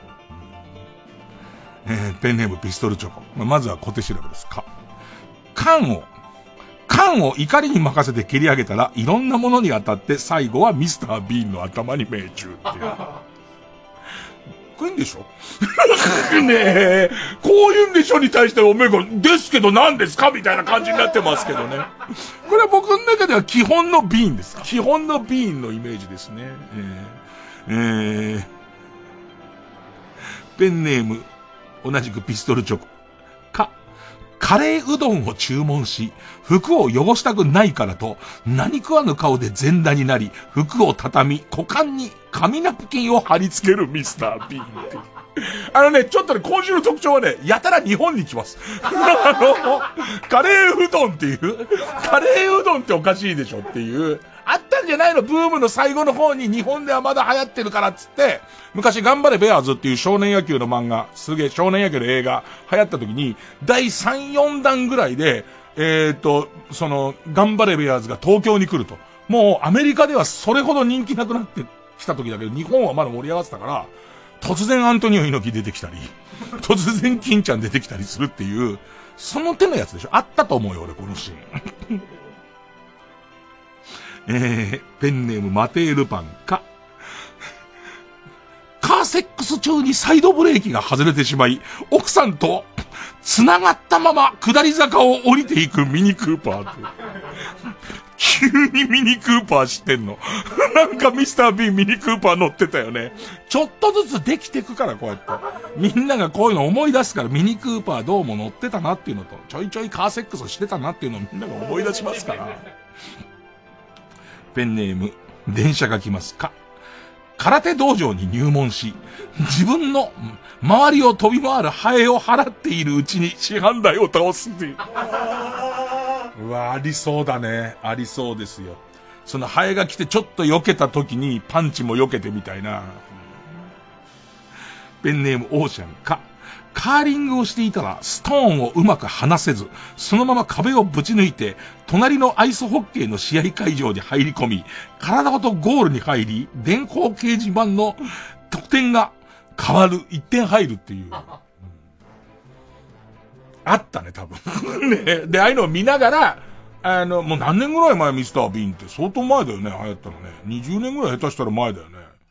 なんかまだ俺たちにはカーリングとかそんな馴染んでないんだけど、カーリングもアイスホッケーも馴染んでないんだけど、なんか、あの、ヨーロッパのやつだからっつって。ヨーロッパのやつだから、盛んなのかななんつってみんな見るやつですよね。ペンネームウルトラマンキダ太郎か、傘を差したら雨が止み。傘を閉じたら雨が降る。ミスタービンダサくないですか？すごいね。えー、傘を差したら雨が止み、傘を、えー、閉じたら雨が降りという、実に古典的な展開を繰り返すうちに、ビーンのシャツがしっとりと濡れていき、背中に睨む、不動明王の入れ墨が透けて見えてくる。日本来てんな、やっぱ。ペンネーム埼玉健太郎。か、火力発電所見学ツアーに参加中のミスター・ビーン。途中携帯がバッテリー切れに、充電しようと発電所内のコンセントタップから一本コードを抜いて、えー、携帯、携帯を充電すると街中が一斉に停電になる。あれっぽいよね。なんか、つまずいちゃってポンって抜いた途端にびっくりするような規模の大停電ね。うん。ペンネームハルーテイいいお肉か。買い物中のスーパーで老人の万引きを目撃し、店の外で捕まえようと躍起になって後をつけていたが、自分も商品を手に持ったまま生産をせずに出てしまったため、逆に自分が G メンに捕まってしまう。で、あの、ビーンがなんか両手お手上げみたいなポーズをして、それでで画面がこう、あの、黒いのが、ビーンの顔のところだけになって、で、とぼけた顔をして、終わるパターンですよね。あれ俺の言ってるの天才バカボンだな。終わり方。ね。で、ビーンが最後これでいいのだって言うっていうね。喋んねえんだよ。ビーンは喋ん、新しい情報だよみんな。ビーンは喋んないよ。ペンネームブラックドラゴンズ。か、火事の現場に遭遇し、近くに水がなかったため、おしっこで消火を試みるが、量が足りずに火は消えない。気がつくとバケツリレーの先頭にいて大量の水が運び込まれるが、それを一旦すべて飲み干しておしっこで消そうとし続けるビーン。超面白いじゃん、ビーン。あ、お好きですか？なおさん。このビーンは許せるみたいです。このストーリーはあっていいみたいですよね。あったんじゃないんですけど、あっていいっていうことです。もう、リズムでずっとおしっこやってんだけど、止まっちゃって困ってるところにバケツが差し出されるじゃん。で、かけりゃいいのに、グイグイグイグイってゴクゴクゴクゴクって飲んで、またおしっこジョーって出すじゃん。大喜びだよ。お前中学生だったんだろ？中学生の喜ぶことじゃないけどね。おしっこしてるっつって、ビーンってそのままかければいいんだよつって。ねうん。ペンネームボブサップか、海水浴場で日焼けをしているおじさんのお腹にエリンギをこっそり置いて、チンコの形の日焼け跡になってるのを見て、クックックって笑う。あ、俺のビーンこんな感じかも。なんかその、エリンギは違うかもしんないけど、これちょっとこう、サンオイル塗って、えー、ああいうビビーチソファーみたいなやつで、えー、体焼こうとして寝ちゃってるおじさんのところにソーセージをこうやって置いて、後でみたいなやつをちょっとうぷぷぷって笑う感じ。で、あと犬に追いかけられる。でいて笑ってたら犬に追いかけられる感じ。ペンネーム、ピストルチョコ。き、京都で。身を隠すとき、あ、だから俺が NHK で取材したときは、そのロケ中だと思うよ、多分。京都ロケと、そのロケの終わった時に来たと思うよ。京都で身を隠す時、顔にニベアを塗り、舞妓になりすます。ミスター・ビーン。ねうん、これが俺の中で、俺のもう、これあったんじゃねえかっていう。キ、キーをホテルの部屋の中に忘れて、全裸で部屋を出てしまい、隣にあった植木鉢で股間を隠しつつフロントまで行くミスター・ビーン。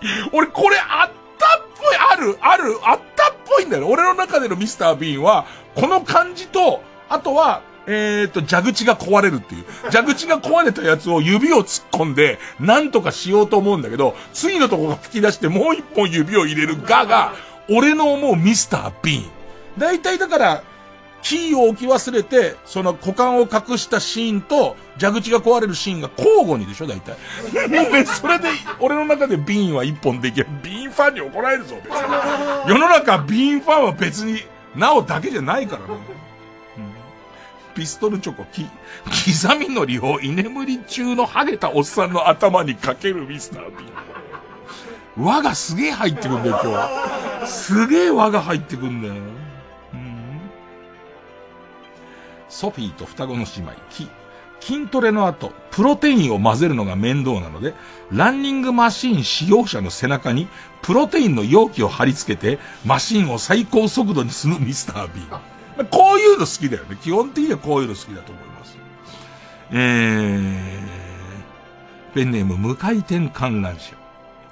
き、キセノ里の引退断髪式に出場、出席し、トップバッターを任されたが、ハサミを入れる瞬間、ハクションと大きなくしゃみとともに曲げを一気に全部バッツーンね。てへへって笑って、で、えっと、黒い丸になって これでいいのだっつって終わってく。ペンネーム鈴虫食べたく。空気の重いリモート会議で上司が席を外すたび入室してきて、画面で変顔をするミスター・ビーン。あまりにしつこいので我慢できずに、部下が変顔を変顔を司会した瞬間、戻ってきた上司に変顔を見られて散々怒られる。これは覚えてます、この回は。ミスター・ビーンが、あの、ビル清掃の窓拭きをやってて、それでそこのところリモート会議をやってるところを興味津々で窓から入ってくるんですよね。それでいて、ちょっとこういろんな変顔とかをしてみんなを笑わせてるんですけど、なんかあの、唇とかを、ボボビビビボボボビビビビビとかやんですよ、ミスター・ビーンが。それで、まあ最終的に会社が大騒動になる感で、確かあの、あのね、ベータのテープだったと思いますね、俺の見たやつはね。えー、ペンネーム森の救済晴れのちくもり、く、串カツ屋でソースの二度漬けをしようとしたところ、店員に二度漬け禁止の張り紙を指さしながら怒られたので、空のコップにソースを注ぎ、自分専用のソースを用意していたが、よそ見をしていたせいで、お冷やと間違えて、このソースを入れたコップに口をつけ、口からソースを吹き出すミスター B。ただ僕の中では、二度漬けしようとしたビーンが、日本語わかんないじゃないですか。初めて日本に来た。初めて日本に来た回だから。ねえ、で言って、それを店員さんに指を刺されて、おっと失礼ってなるところは、なんか見たことある俺。店員さんに二度漬け禁止っていうのを、身振り手振りで教わるところに、申し訳ない、OK、OK っていうところは俺ね、間違いなく見た。ペンネームジョーカーマーチク。くら寿司のビッグラポンに入っている鬼滅の刃グッズが欲しくて欲しくて、ビッグラポンの出口に手を突っ込んだが最後、手が抜けなくなり、顔がレーンの上で固定された結果、向こうの客が頼んだコーン軍艦4皿、鉄火巻き2皿が口の中に次々と入っていく。見ましたね。ね向こうから迫ってくるんだと思うんですよ。あの、えー、っと、あのお届け用のレーンあるじゃないですか。あそこのところで。でいて、その、瓶の口が、トンネルみたいになって、その、寿司目線で瓶の顔が近づくシーンを僕は確かに、あ、予告で見たのかなだから、まだ公開してないかも。ねペンネーム、マテー・ルパン。け、刑務所から逃げ出すためにスプーンで穴を掘るが、縦横無尽に掘り進めてしまい、脱獄に成功した瞬間、刑務所が地盤沈下する。これダイナミックなのはないですよね、多分。あの、もうちょっと細々としたやつだと思うんです、ミスター・ビーンは。えー、ペンネームウルトラマンキダ太郎、ケ、ケバブの肉の塊を削ぐのをやってみたくてやってみたくて。ワゴンカーのケバブ屋に頼み込むビーン。半ば今日、半ば強引にやらせてもらうことになり、ゆっくりそぎ切ろうとしているところに、目の前を蝶々が飛んできて、しばらく目を奪われていると、気づけば、店主の乳首を数、数ミリ残して削いでいたとさ。うっかりですよね。うっかりビーン、お茶目なところですよね。また、あの、両手を、あの、の出前持ちの格好をするあの例の、やっちまったぜ困ったもんだポーズでね。うん。ペネモ鬼。肛門がどうなってるのかどうしても見たいミスター・ビーンが。ね、ミスター・ビーンって霜って結構あるの？霜は、そんなでもないよね。そんなでもないよね。でもこの回はね、だからこそ覚えてる回ですよ。肛門がどうなってるのかを、どうしても見たいミスター・ビーンが、スマホで写真を撮るが、間違えて Facebook に上げてしまい、大騒動になる。ペンネームオーシャンコ。ゴングを鳴らす係なのに居眠りしてしまい、ボクシングのワンラウンドが長いっていう。ありそうだなありそうだなビーンななんかわかんないけど、ボクシングやってんのに、隣、な、何か飛んできた、ブーイングとともに飛んできたやつ、頭打って気絶してるから、ヘトヘトになってもラウンド終わんねえみたいなやつはちょっとありそうですね。うん、えー、素直なもずく、こ、子供の頃の回想の回で、貧乏屋が 増やすんじゃねえよ、ややこしいの。ね。ミセス・ビンをどうにかなかったことにしてんだから、こっちは。半沢んちの子供並みになかったことにしてんだから、俺は。今。ね。えー、子供の頃の回想の回で、貧乏屋が挨拶をするために、ランドセルの中身をぶちまける。かわいいね、貧乏屋ね。えー、うん。ペンネームも最後でいいわ。大自然守る子。ゴルフボールを飲み込んで走っていくイタチをカートで追いかけていたら、イタチの具合が悪くなり、コテッと倒れる。捕まえた イタチをグリーンまで持ってい、持っていて、胴体をぎゅーっと絞ると吐き出したボールが穴に入り、ホールインワン超面白いじゃん。ビーンが打とうと思ったところを、パクってイタチが加えて、それをトトトトって走ってっちゃうじゃん。それをカートでこう追っかけていったら、イタチがぐるぐる目回して倒れますと。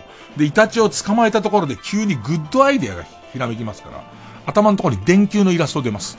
でいて、これを持ってけばいいんだってなり、でいて、周りをキョロキョロしながら持ってって、イタチを絞って、でいて、えー、っと、ゴルフボールと、え大、大量の吐砂物と、えー、イタチの内臓ね。それが全部カップの中に、ギュルギュルギュルギュルギュルって出て、大成功っていうシーンだよね。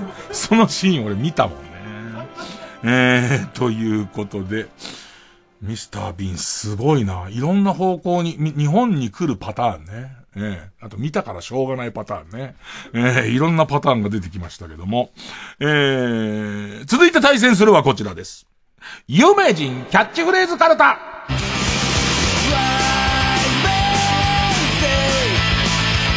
久々にカルタっぽい短さですよ。あの、多分これは、あの、読み札はキャッチフレーズだけで、写真でしょうね。あのー、その人の。でいてカルタが成立してるような気がするんですけど。えー、ペンネーム、そろそろ旧姓中山。あ、芦田、芦田愛菜に置いていかれた女。八代優。芦田愛菜だよって本人が言ってないからね、もうね。本人があのままいなくなってれば、まだ芦田愛菜だよでよかったんだけど、立派なお嬢さんになって普通に喋ってっからね。うん、えー、ペンネームクソミチョゴリラ。あ、アベノマスク、XL 希望、森キミコ。森久美子。森久美最近見ないね。なんか、まああの人舞台で急に熱中したりするから、まあなんとも言えないけど。多分直径6メートルぐらいになって家から出れないのかもしれないからね。森久美さんの頃だから。萩の月を、萩の月を7万個食べて、なってるかもしれないからね。えー、チンポ向けなくていいから君に振り向いてほしい。あ、アメリカかぶれトランプ大統領。あいつアメリカアメリカすげえすぐ言うもんな。何かにつけてアメリカはアメリカはって言うもんな。アメリカかぶれ。トランプ大統領。ペンネームトタケケ。あ、集まれ動物の森。松島智子。面白いな集まれ動物の森。集まれ動物の森の島で松島ってやってライオンのキャラばっかり集めたいね。ん。えー、ペンネームオーオーシャン。あ、あそこの毛も白いのかとか言うんじゃねえ近藤さと。えー、ペンネーム美味しいお水のプール。アレクサに嫌われる男。天竜源一郎。ペンネーム、福岡福岡。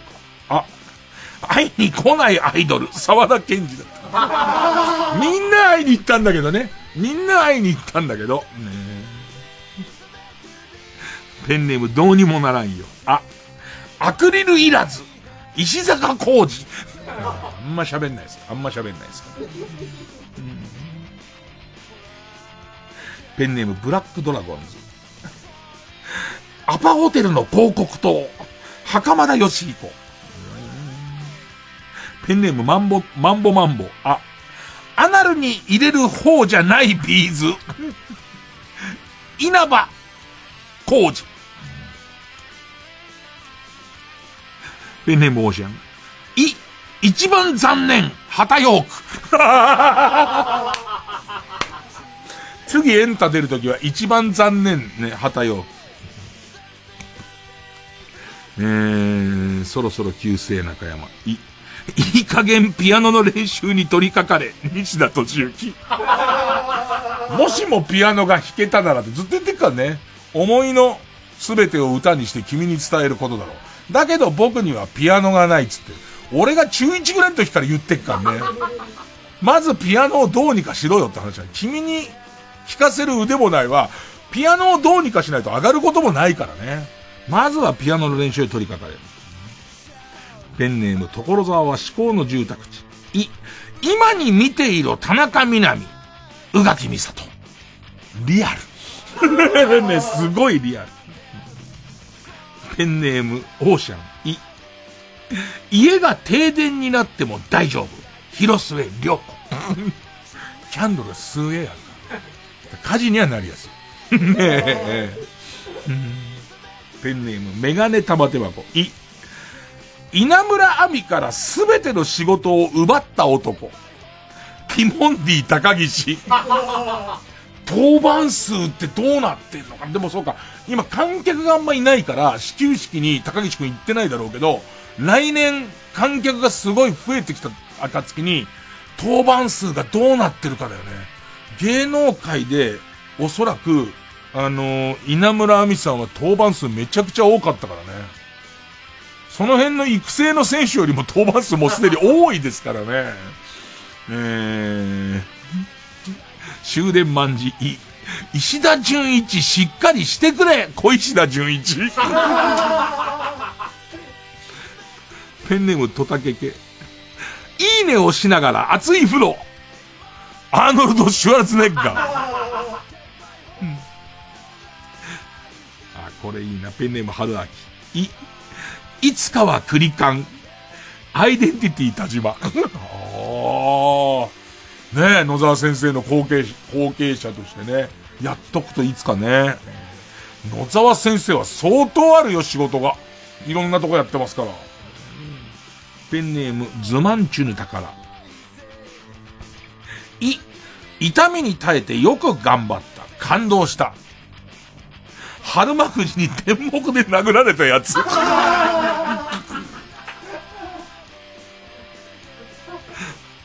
野口山へ、い、石野陽子の義理の兄だった人。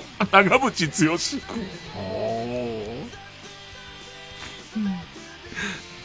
ンネームソフィーと双子の姉妹。う、売るなり修理するなり早くしろ。徳永秀明。捨てるなりね。あと、いっそのこともう壊れかけだから困るんだから、壊しちゃうっていうね、もうね。ペンネーム白雪姫と7人の悪魔超人。う、ウエンツ英子。ホラン千秋。うまいんです。相当うまいんですよ。ペンネーム生ウニ。う、上下各社境。上下各社境。ん？上下格差社会。もうクイズっぽいですよ。上下格差社会。持田コシヒカリ。僕らの中ではあの、そっくりさんの方が、そっくりさん AV の方が大人気ですけどね。カツ丼プリン、う、うるせえビリケン、フワちゃん、顔、顔、そうだよね、フワちゃん笑ってる時の顔、ちょっとビリケンさん似てるよね。ペンネームヤーナムステッパー、う、うどんの妖精、エルビス・プレスリー。うどんじゃねえうどんじゃねえよ、あれは。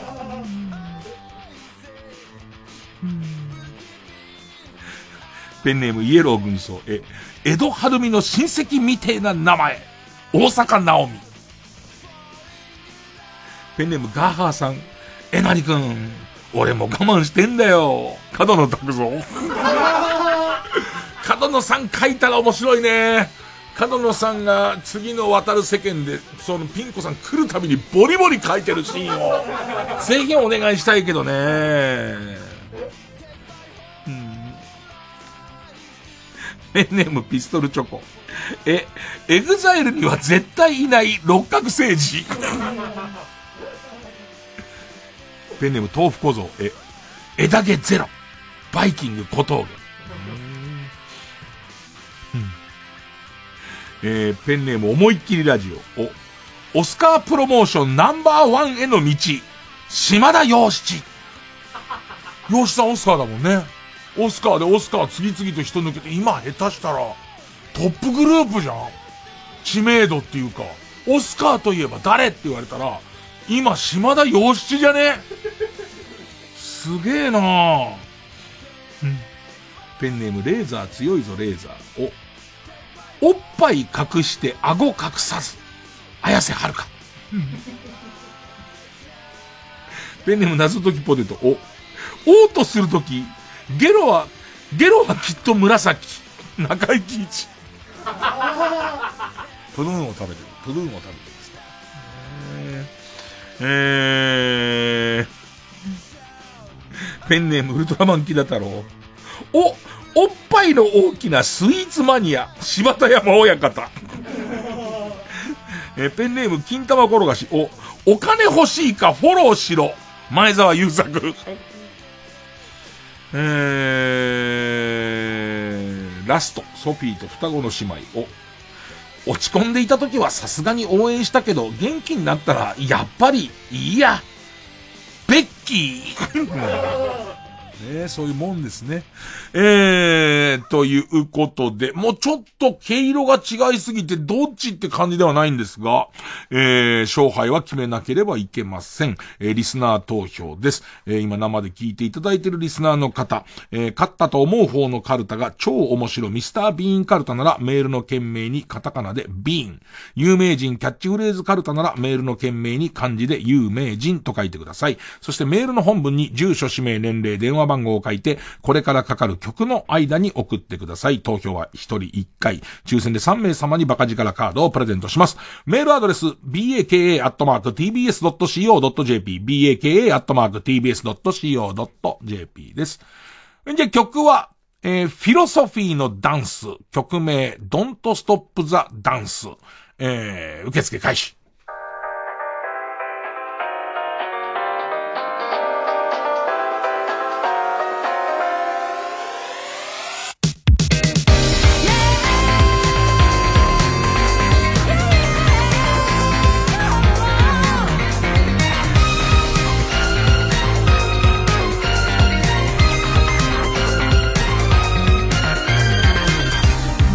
れ放って笑うけどこのゼロで色は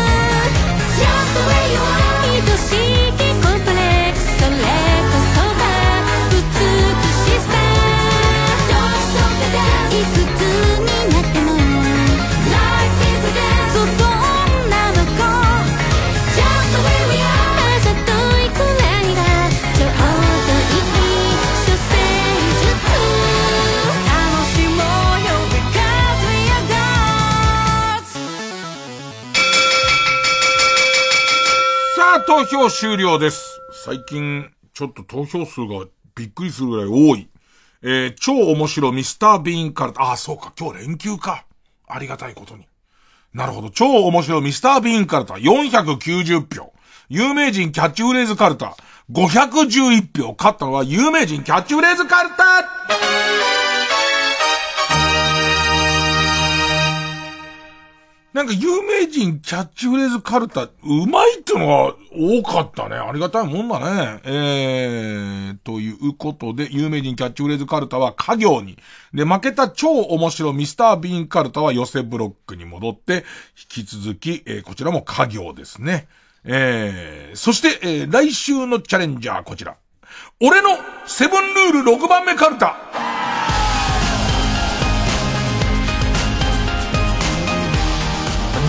誰しもセブンルールがあります。僕なんかもありますけども。えー、でも6番目って一番弱いっす。なんか一番たるむとこなんですよね。えー、その取ってつけた感の強い6番目のルールがテーマのカルタです。えー、もう、な行ですね、な行。えー、と、例題です。えー、ペンネーム、ヒメルテラに、女体盛りをするときもソーシャルディスタンスを保つために、間にアクリル板を敷く。決めてますからね。えーえーペンネームナンドマスターな。中山きんに君が笑顔でヤンキーをブロック塀に何度も何度も叩きつけていたら、とりあえず急ば、急いでその場を去る、ね 危ないですからね、えー何が起こるかわかりませんからね。ペンネーム、そろそろ旧姓中山。ね。寝るときは天狗の面を外すっていう。これ1個目のところにい、いついかなる時も天狗の面をっていうのが入ってますから。でいて、この番組もずっと天狗の面で出てますから、顔の素顔1回も出してませんから、逆に強烈ですけどね、6番目に入ったら。えー、ということで次回の対戦カード、有名人キャッチフレーズカルタ、家業 VS、俺のセブンルール6番目カルタ、な行です。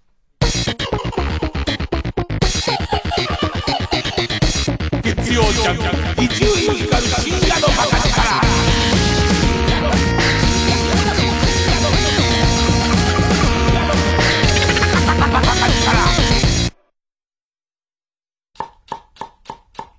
料理の音を聞くとお腹がすく。子供の笑い声を聞くと笑顔になる。泣き声を聞くとハラハラ心配してしまう。魂のこもった歌声を聞くと震えるほど感動する。応援の声を聞くと力がふつふつみなぎってくる。世界を広げる音がある。さあ、ラジコをつけて音に心を傾けよう。スマホや PC から無料でラジオが聴ける。ラジコ。毎週金曜夜12時からのマイナビラフターナイトでは今注目の若手芸人を紹介しています。ゴジラとメカゴジラだ。よ バカ！ダブルパチンコマイナビラフターナイトは毎週金曜夜12時から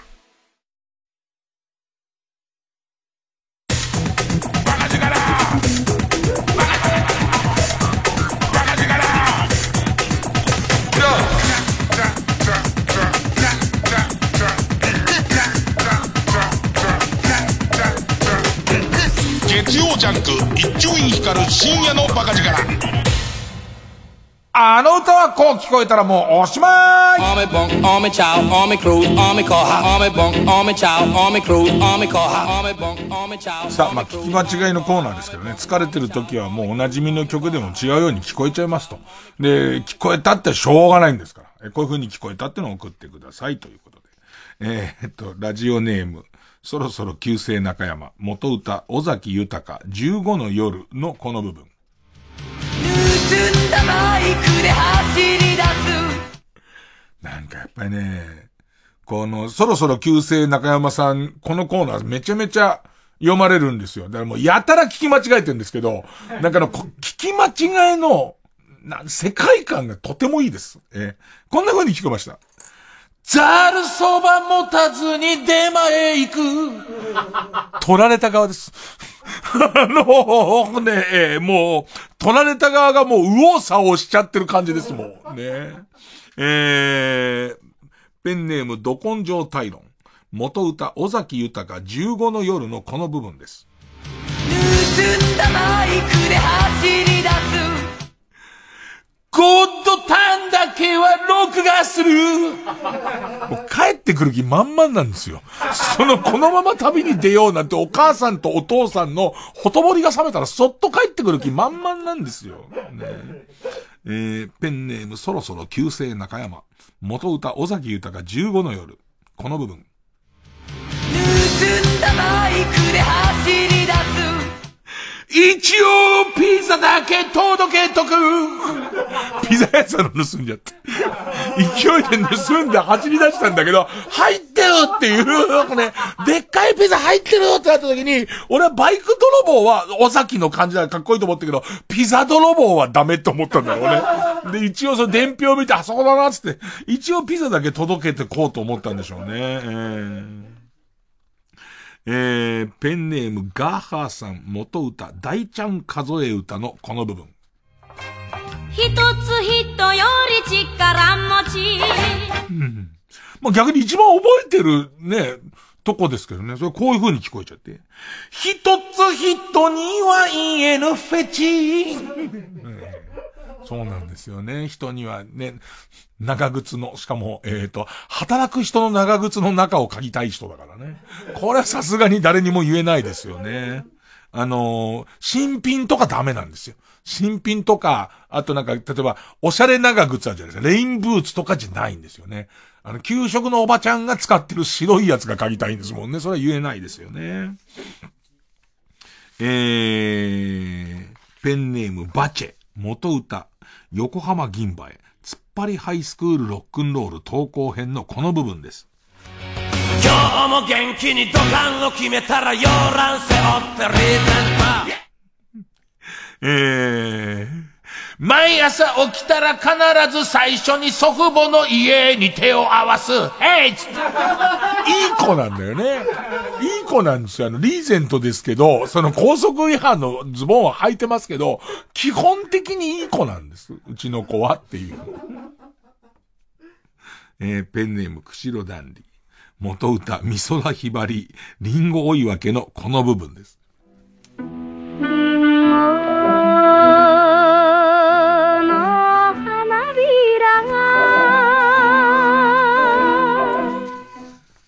えー、この部分がこういう風に聞こえましたね。えー、チンコ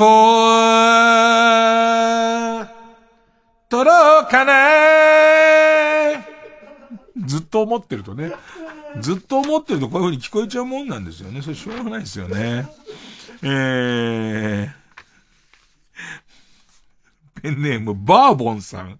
元歌、歌？ファミマの入店音。この部分。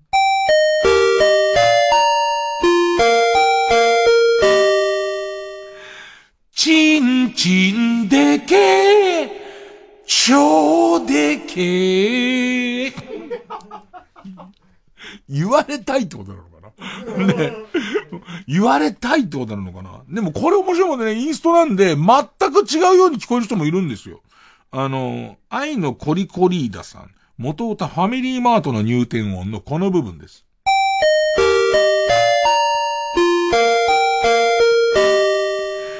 ゴリラの夢、森の夢。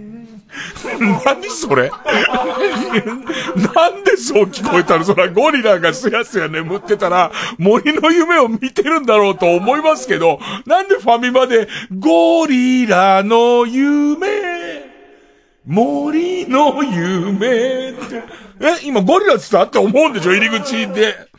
そう思いませんけどね。えー、ペンネーム、そんなに食べられないさん。えー、元歌一休さん。トンチンカンチン一休さんのこの部分です。好き好き好き好き好き好き愛してる。うっぴうっぴうっぴうっぴうっぴうっぴコールドバーグゴールドバーグもいろいろ解決はしてくれますし、ある意味向こう教会でこっちは寺ですから、ある程度の共通点ありますけど、うっぴうっぴうっぴうっぴは違うと思いますよ。うっぴうっぴうっぴうっぴうっぴうっぴゴールドバーグあー、天才だな、やっぱ。えー、続いて。ペンネーム、釧路ダンディ。水前寺清子365歩のマーチのこの部分。えー、こう聞こえます。パンツクーパンツクー 何なんだろうね。他はちゃんと聞こえてるわけじゃん。幸せは歩いてこない。だから歩いていくんだよ。一日一歩、三日で三歩、三歩進んで二歩下がるっていう歌の流れから、パンツ食うパンツ食うって誰が言ってんだよ。それは。えー、なんかね、上級編っていうかね、どういう、どういうシチュエーションなんだよっていう、えー、ペンネーム、子犬のピンチヒッター。元歌、中森明菜、少女 A のこの部分です。きっかけぐらいはこっちで作ってあげる。どういうシチュエーションの歌なのかな、これ。あんかけぐらいはこっちで作ってあげる。何なんですかね？それ以外のものは、せめてそれ以外のものを持ってきてくれたら、あんかけぐらいはこっちで作ってあげるっていうね、ことなんでしょうね。なんか中華丼、中華丼を、その、な、な、あれか、八宝菜かな？八宝菜のうち二宝菜しか持ってこないで、あとこれで、ね、八宝菜作ってくれって言われて、お前さ、っていう、八宝は揃えろよと。ね、ヤングコーンとか、そのね、その、うずらの卵とかは揃えろよと。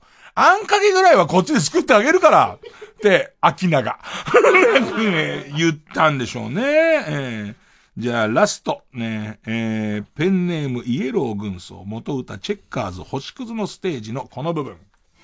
星傷のにほぐし水くだせそばとは言わない。ほぐし水だけはくれっていう。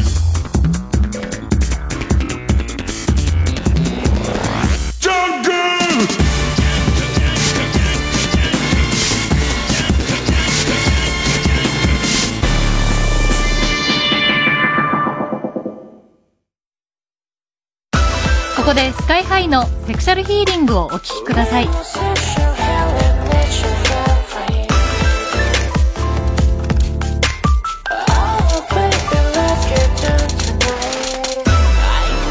時間引き裂いてお互いに夜を舐め合ってもうショーだじゃ済まされないで I swear back on the board どんな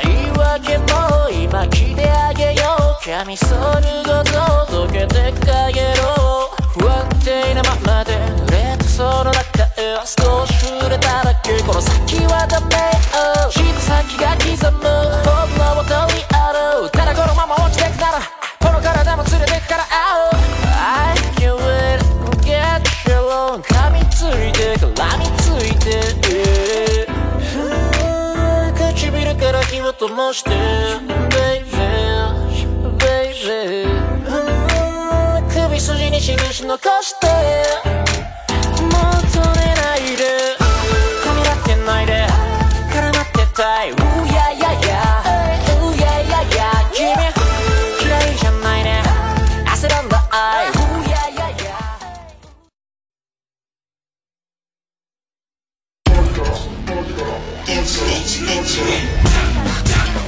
月曜チャック伊集院光深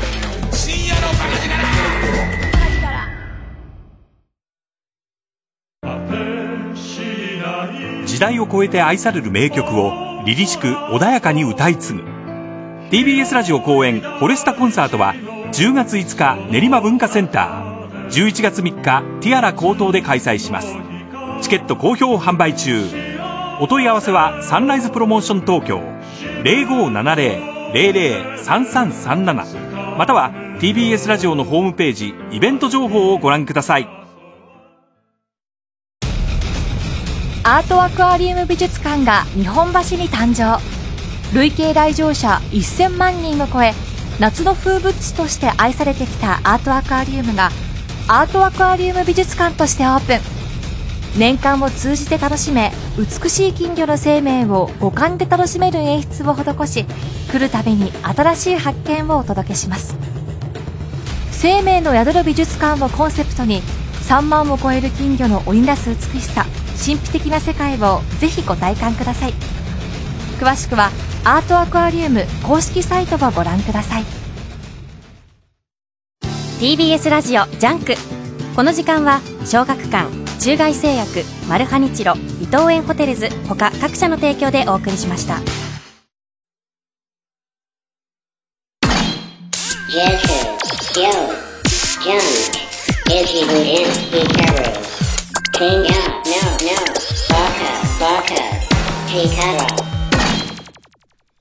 あ、じゃあ時間が許す限り少し面白い言っときましょうかね。えー、ラジオネームバータちゃん。来年の今頃バイキングとかで延々と喋ってそうな話題。アクリル板の不法投棄問題。あー。でも嬉しいニュースなんだろうな。だっていらないっつうことだからもう。ね俺さ、な、何日か前、何日か前朝のワイドショー見てたらさ、朝のワイドショーでさ、コロナ虫歯が深刻な問題になってますっていうのね。で、言ってコロナ虫歯は、あの、これね、死に至ることもあるんですっていうのね。で、それは、なんか要するに感染とかもあるだろうからっていう理由で、む、その虫歯なのに治療中の虫歯をほっといてずっと歯医者さんに行ってない人がいると。ね。で、虫歯ってずっとほっとくと、その、すごい小確率で死に至ることがあるって話なんだけど、これはコロナ虫歯が死に至るって話なのか？ただ単にその虫歯ほっといて、すごい低確率で死ぬことあるよっていう話の頭にコロナで虫歯そのままにしてる人がいるがくっついちゃうと、なんかさ、俺の最初の感じってさ、コロナのウイルスと虫歯のウイルスがどうにかなるとの感じすごいするじゃん。もう途中から、お、え、何それ何それっていう感じの、なんかわかんないけど別にコロナ交通事故とかも死に至るじゃん、なんか。その、しばらく運転してなかった人が運転すると交通事故で、とかなってくと、なんかすげえなと思ったね。えー、ペンネームスーザンのハウス。人間は2種類に分けることができますよ。